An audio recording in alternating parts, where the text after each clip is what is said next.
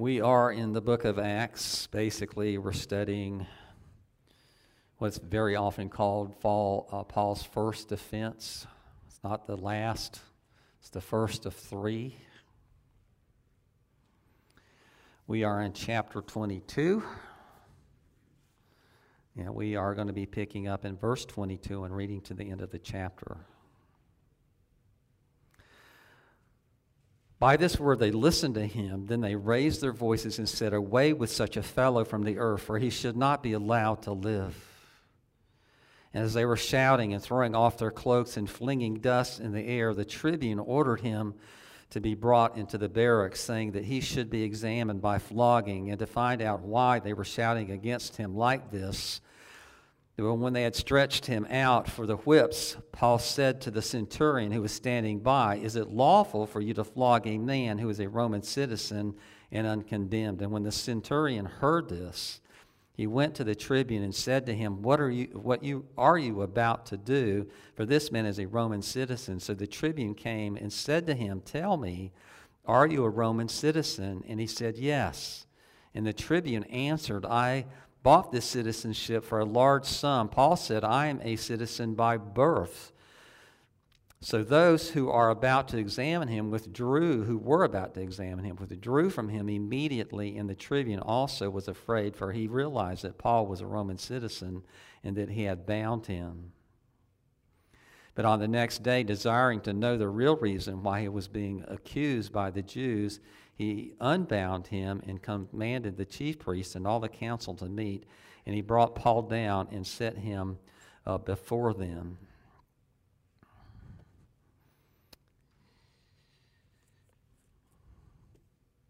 And so we continue this morning in what we started last week.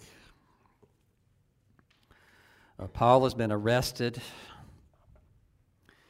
Uh, hasn't really been charged with any particular crime at this point. Uh, but what we're studying right here is what uh, is very often called Paul's first defense. We're going to find two more as we move on through the book of Acts where Paul will be defending his ministry. He is now under Roman guards standing before the Jewish Sanhedrin. The same court that many years before had condemned Jesus It also had condemned Deacon Stephen.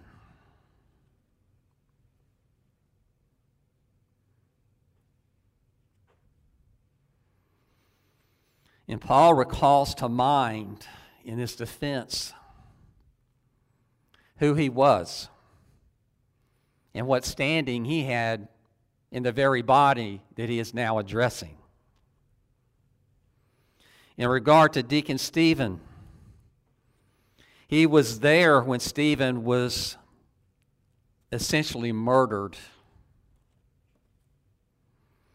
And what he says is, I myself was standing by and approving and watching over the garments of those who killed him.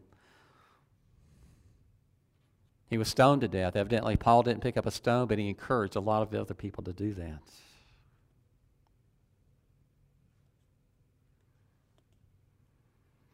He aided and approved of those who did.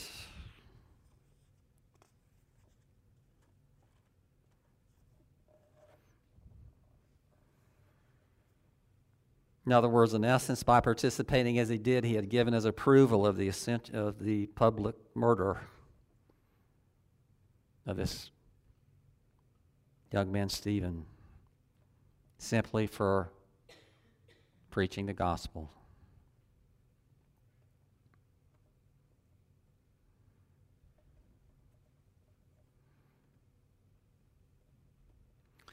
The scripture really doesn't teach as to whether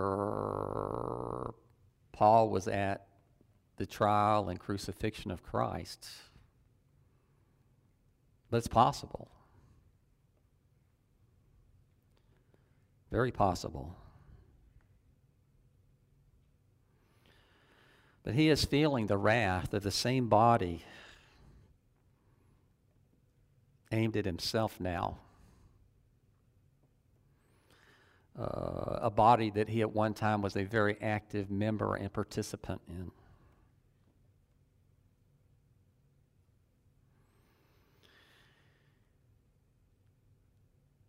He was as fully committed to Pharisaism as those are who now he stands before.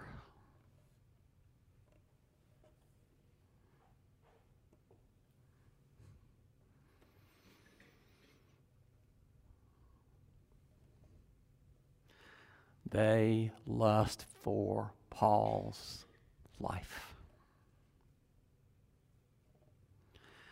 They want him dead just as much as they wanted Stephen dead and just as much as they wanted Jesus dead.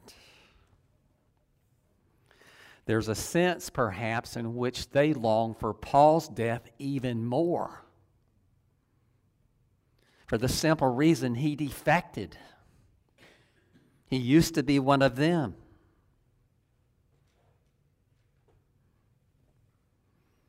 Used to be a friend. Now they consider him perhaps their very worst enemy. The worst sort of an enemy. One that they would consider to be a traitor.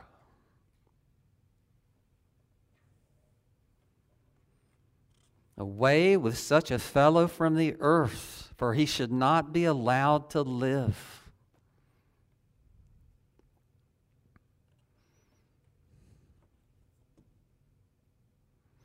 It's not unusual for converts to Christianity to lose friends because of their conversion. Sometimes it doesn't happen, but I can tell you right now that there were people that I was very close to before I became a believer that very much distanced themselves from me shortly afterward. Becoming a Christian always is a costly thing.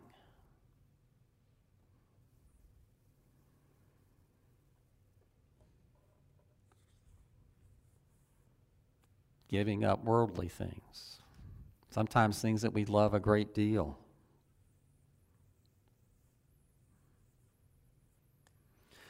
Pre conversion Paul didn't kill people himself. He didn't lift a stone to stone Stephen with. He just encouraged other people to do it. There's a sense in which Paul was a coward. He let other people actually do the deed, all the while encouraging it.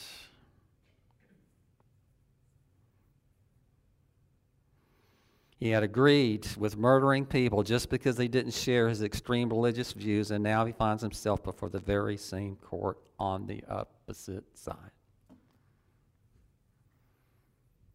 How ironic. How or what a turn of events.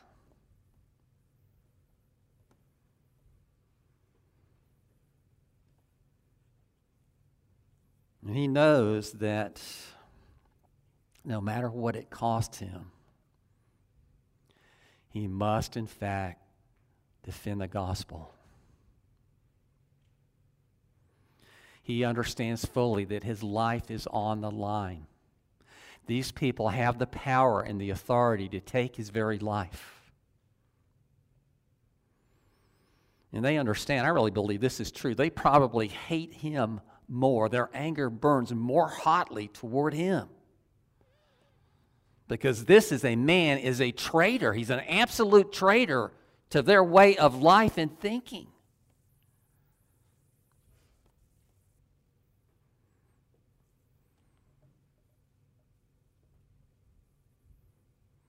They want his blood just as much as Paul had wanted Stephen's.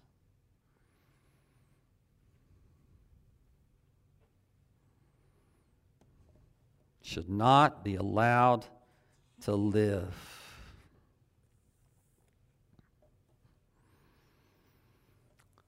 The Roman tribune at this point orders that Paul be brought into the barracks, saying that he should be examined by flogging. Now, you guys have probably heard descriptions of, of what flogging entailed numerous times around the Easter season, etc., etc., etc. But we're talking about some of the most inhumane physical torture that any person has ever subjected another person to.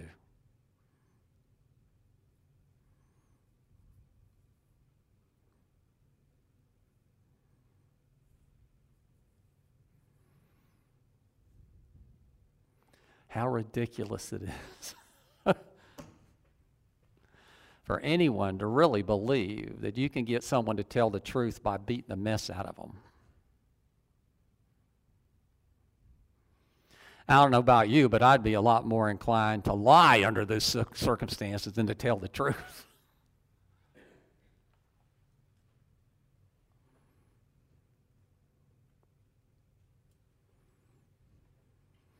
It, I mean, it's ridiculous. The Romans, this is how they got confession for people. They beat them almost to death. To the point anyone would have admitted to anything.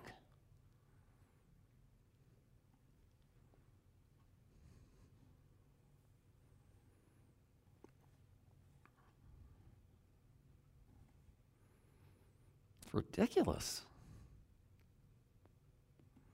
Let me ask you something. Did, did you ever, when you were a child, and let me just say, uh, my parents weren't perfect. I haven't been a perfect parent, this, that, and the other. And I would imagine there have been occasions when we've disciplined children when we probably should not have done that.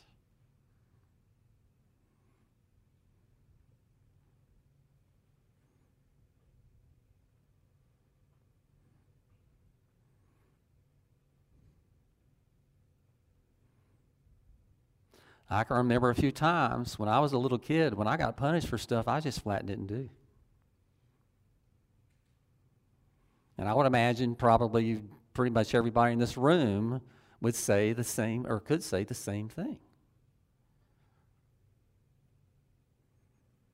I can, th- I can remember one thing in particular, that, and it was just a little nothing that, as far as I'm concerned, my mother made into a huge deal and whatever. And she kept telling me that I did this and that and the other. And I kept telling her, no, I didn't. No, I didn't. No, I didn't. And she, she spanked me. And only later did my brother come forward and admit that he was the one who actually did it.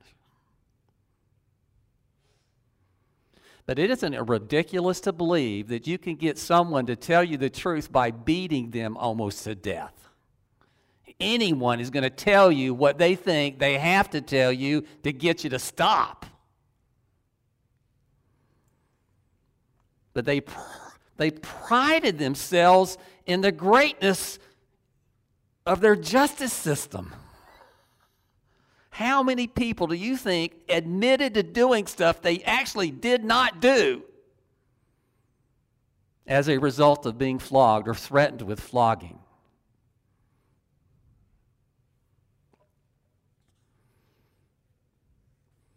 Paul avoids it.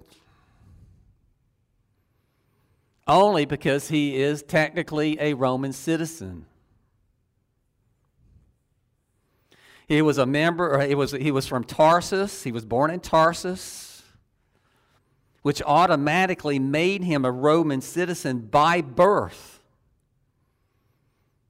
just simply because the Romans had declared Tarsus to be a free city. If you were born in Tarsus, then you were automatically a Roman citizen.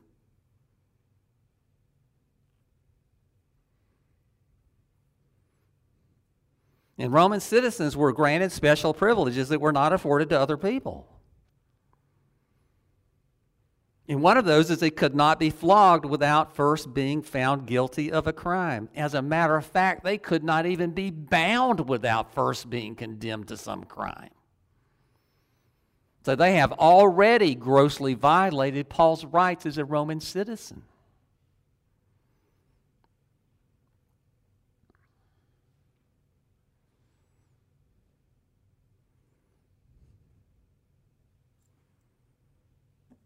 Paul will defend himself publicly at least five times after his arrest before he's actually taken to Rome. One court not satisfied with what the other court did.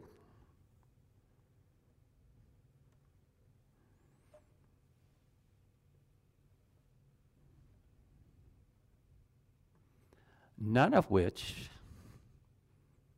would actually prove and find him guilty of any crime.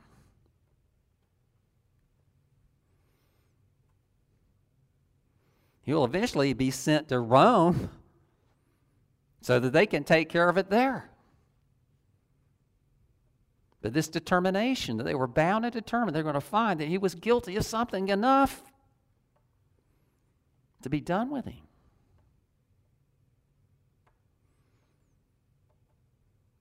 He would eventually be sent to Rome, where he would be under house arrest until Emperor Nero would have him beheaded in around 67 to 68 AD. About, that's about five years after what's going on in our current text.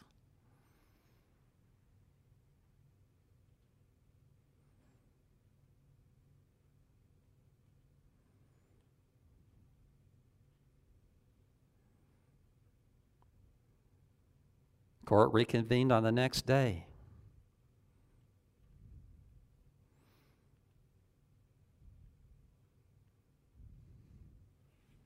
And trying to figure out what the real truth is here.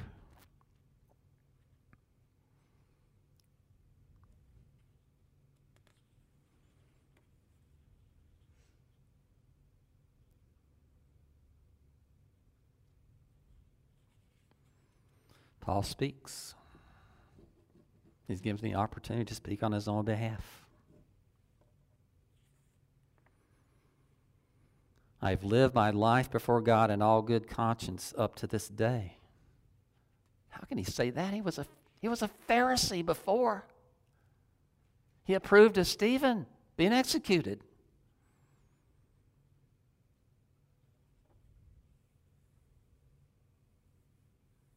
that was not the same Paul.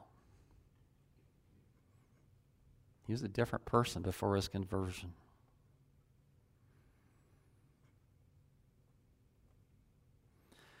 But there are some things you can say about him that didn't change, and that is whatever Paul did, he did it wholeheartedly.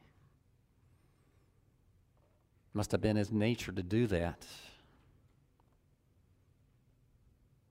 No one could count him to be a slackard.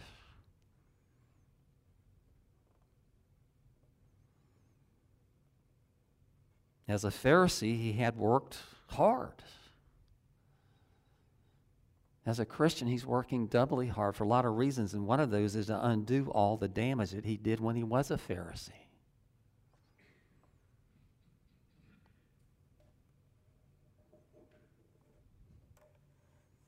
The high priest Ananias commanded those who stood beside Paul to strike him on the mouth. In other words, to smack him a good one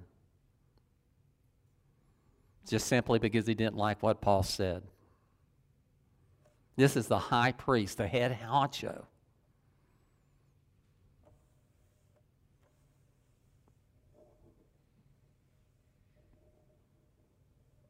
You ever had anyone smack you on the lip? Or slap you on your face?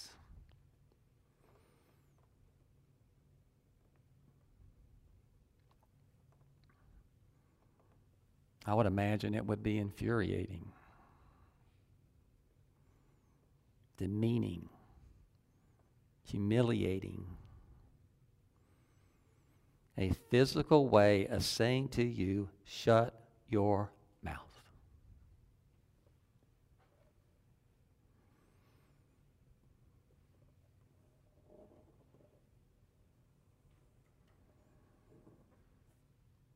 I want you to notice here something. Paul just didn't take it all. He didn't sit there and take all the blows and this, that, and the other, quiet, not say anything. He did respond. God is going to strike you, you whitewashed wall.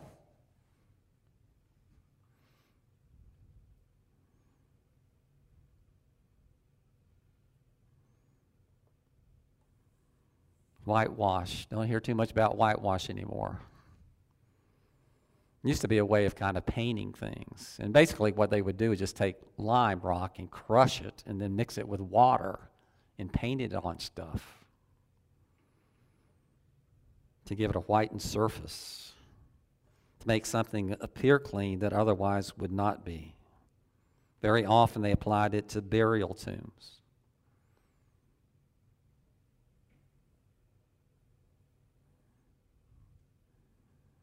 Jesus himself had said this Woe to you, scribes and Pharisees, hypocrites, for you are like whitewashed tombs, which outwardly appear beautiful, but within are full of dead people's bones and of all uncleanness. You outwardly appear righteous to others, but within you are full of hypocrisy and lawlessness.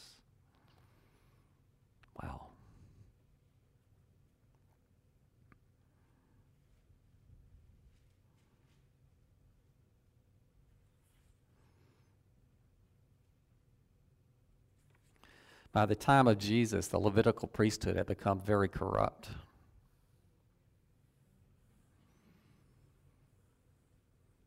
Those to whom, in particular, the Lord had said, You shall therefore be holy, for I am holy, were typically everything but holy.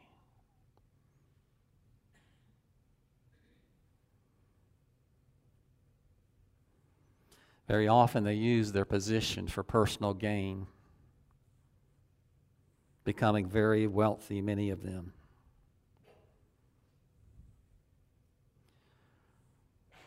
They sought prestige and power and wealth, not the well being and the welfare of the people. And that's just a general statement. Many of them were also priests of the party of the Sadducees. Some of them served on the Sanhedrin, the city council of Jerusalem.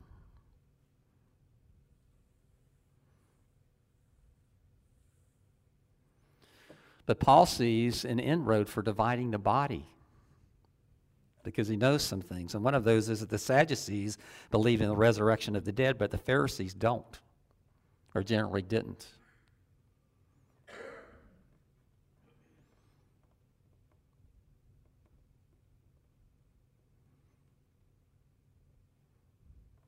Some might come to the conclusion that Paul should have just relied simply on God to determine the outcome of uh, uh, and whatever. That's not what we find with Paul. We find Paul working on his own behalf.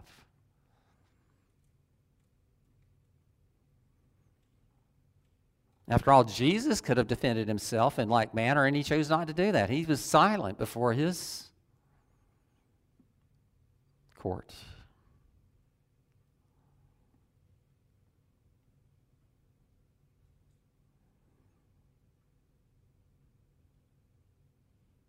We understand that this the Lord is orchestrating all of this toward his own desired outcome. Unlike Jesus, it was no one that really came forward to defend Jesus.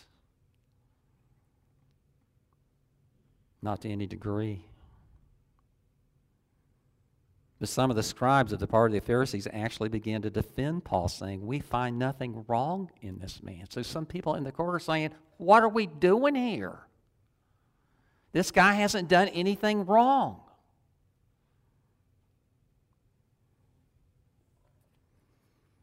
So dissension between parties in the court began, became so intense that the tribune became afraid for Paul's life and he abruptly ended the proceedings and had his men take Paul to the barracks. Paul wondering what was to become of him.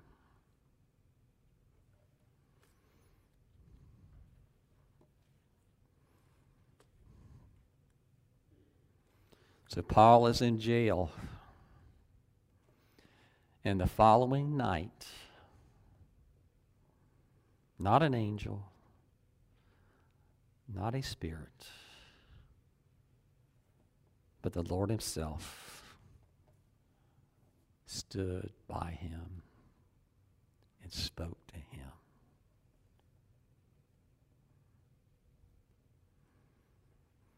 And simply said, Take courage, for as you have testified to the facts about me in Jerusalem, that was, that was the whole purpose for all of this, God's purpose for all of this. So you must also testify in Rome.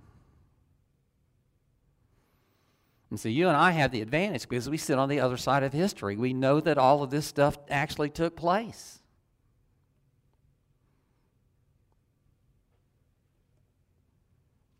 The reality is, Paul will have about five more years of ministry after what's going on right here. Five to ten years. Some people estimate five, others as much as ten. because we don't know exactly when some of this stuff took place historically.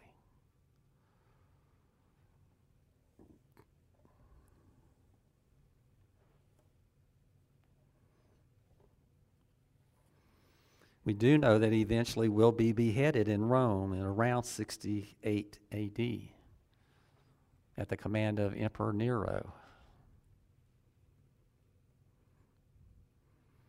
The whole time, Paul continues to be active in ministry. The vast majority of the letters that we have, the epistles of Paul in the New Testament, he wrote while he was in prison. He fought the good fight. He fought, ran the good race to the very end of his life.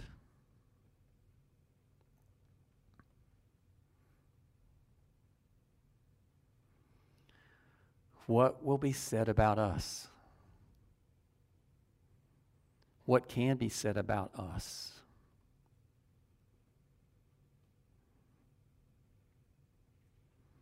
Will people say that we ran the good race, that we fought the good fight?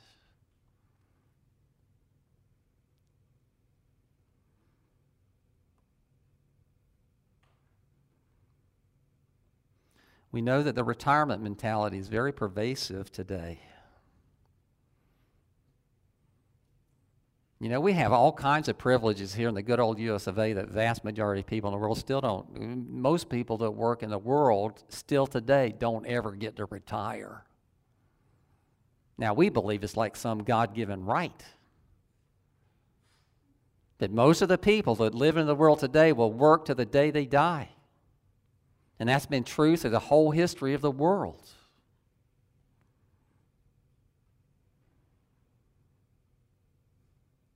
Don't get me wrong, I'm looking forward to it myself. Don't know exactly when it's going to come, but you know, the mentality the average person has out there today is that you work for a time and then you don't have to do anything anymore. Show me where there's any evidence of that in Scripture at all. Ultimately, it comes down to this is, this is a particular benefit and blessing that God has given to us at this particular point in the history of the world.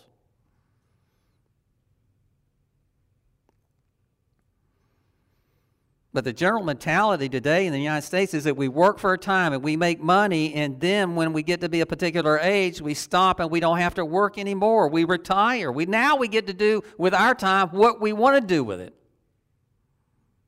We don't have to answer to other people.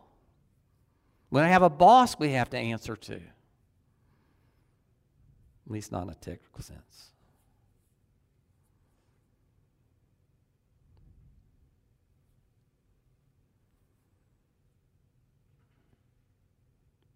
Did Paul retire?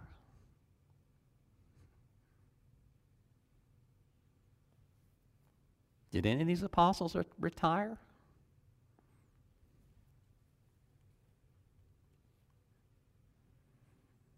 Don't get me wrong, I think it's a good idea.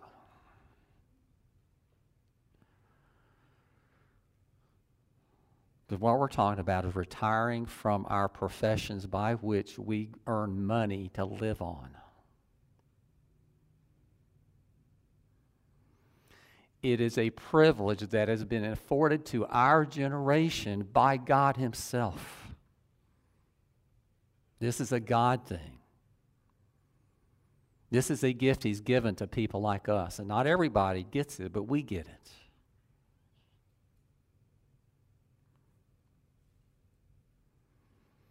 Most of you probably know exactly where I'm going with this. And what it is is this is we must not, we cannot let this retirement mentality creep into our Christian faith and the practice of it. Which it will do if we let it.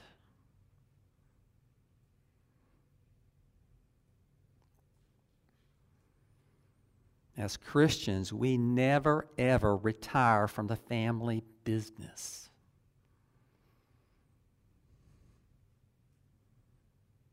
Because it's our Father's business.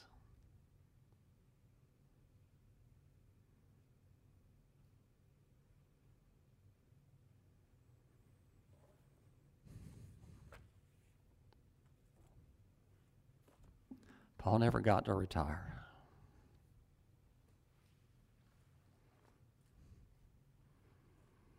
Neither do we. Now, what does that look like? I don't know what it looks like for you because let me tell you, your retirement as a Christian is going to look very different than anybody else's around you.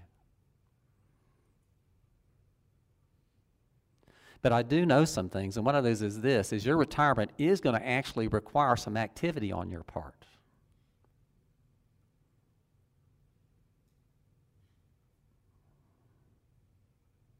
In other words, doing things like interacting with people.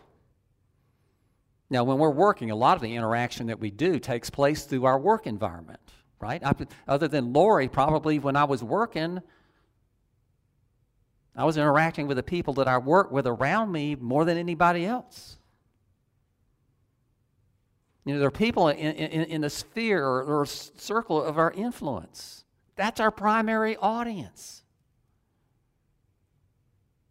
whether it be, pri- whether it be friends or family or other people.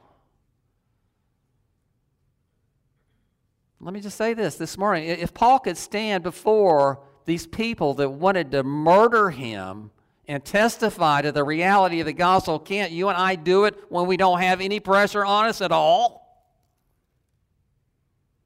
Certainly not the threat of death.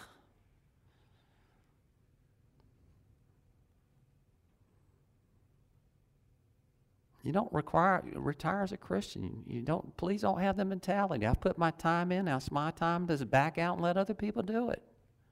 There's no scriptural basis for that at all. None.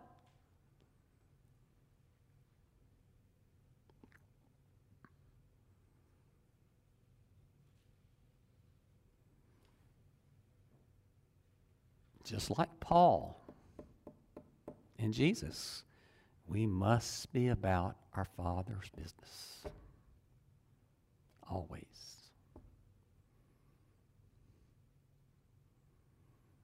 That means encouraging and strengthening each other and loving each other and caring for each other and watching after each other and taking care of each other's needs and all of that stuff.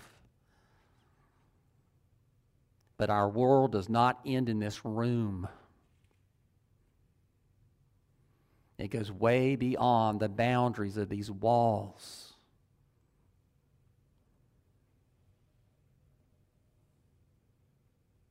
We have to speak up when God gives us the opportunity. And let me just tell you, sometimes it's going to require you to actually create an opportunity. There's enough sneakiness in you to be able to do that. And me too. People are going to suspect sometimes that you have an ulterior motive in talking with them. And reality is you do.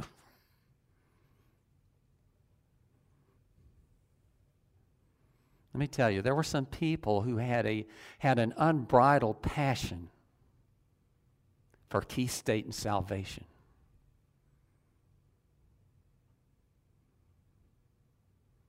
Who would let nothing get in the way.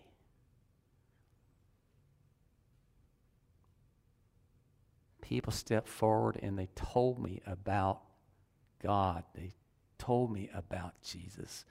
They shared the gospel with me. And I didn't react the way they thought I was going to.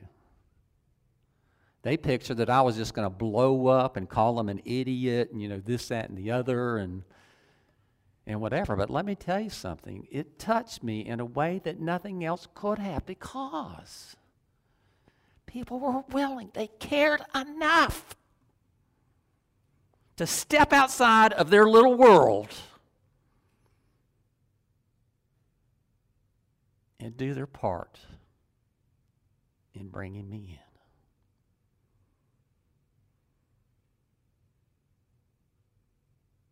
God save me.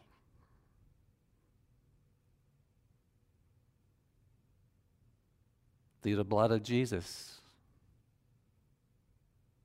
He also saved me by the mouths of people.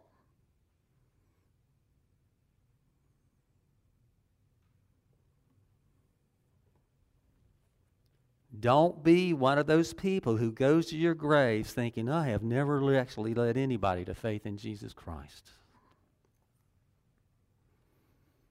Don't. You won't have any regrets. this world desperately needs to hear and know what we do. It's the only remedy for what's going on out there. This utter absolute chaos. Wouldn't you describe it pretty much like that today? Nothing makes sense anymore. Everything's turned upside down.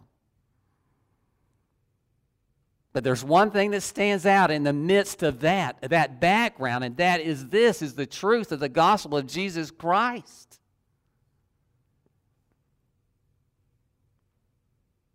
People need it. People need to hear it.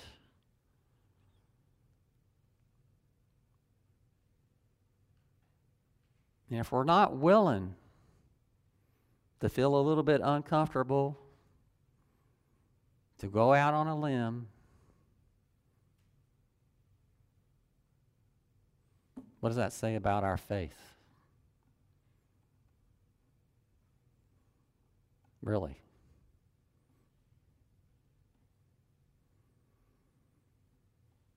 God's going to give you opportunities. The question is, what are you going to do with those opportunities? Paul sees his trial as an opportunity to t- teach people and tell people about Jesus.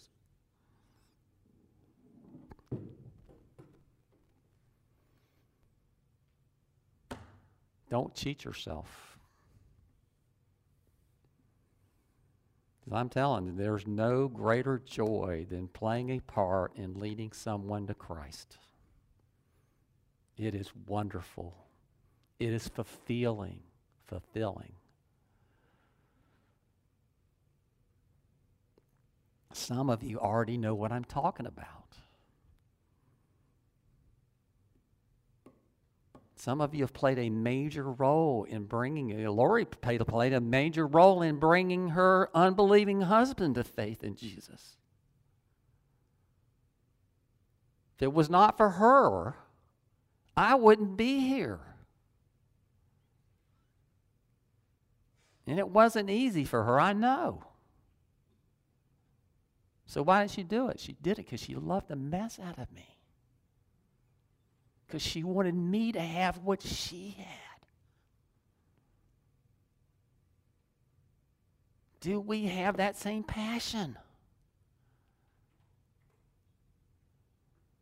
We don't. We should.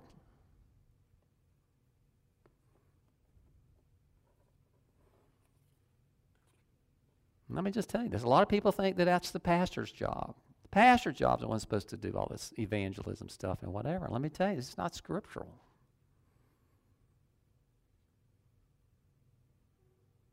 It's the responsibility of everyone who truly knows Jesus Christ is Lord and Savior, period. Not something you're supposed to keep to yourself completely which some people seem to think.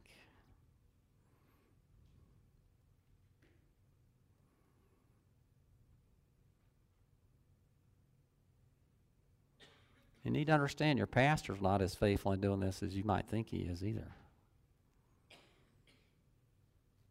God gives me opportunities I don't take advantage of.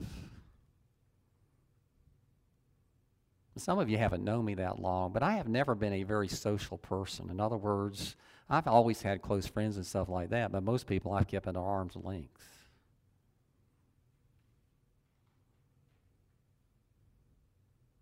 But as I'm getting older, I'm actually beginning to step outside the box. I actually strike up conversations with people in the checkout line at Walmart that I don't know from Adam.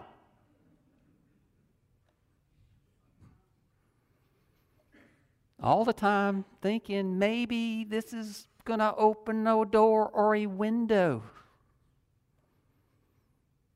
to find out where this person actually is in regard to their salvation. The neat thing is, very often, the person that you start to share with will tell you, you know, I agree with you 100%. I, whatever. But let me say, I, I don't know how many people I've shared the gospel with over the years. I've only had one person actually get mad at me and, and stomp out of the room. Out of what certainly by this time has to be at least a few hundred people. I can't let that one person keep me from reaching out to all these others. Neither can you guys. So, anyway, that's all I've got to say.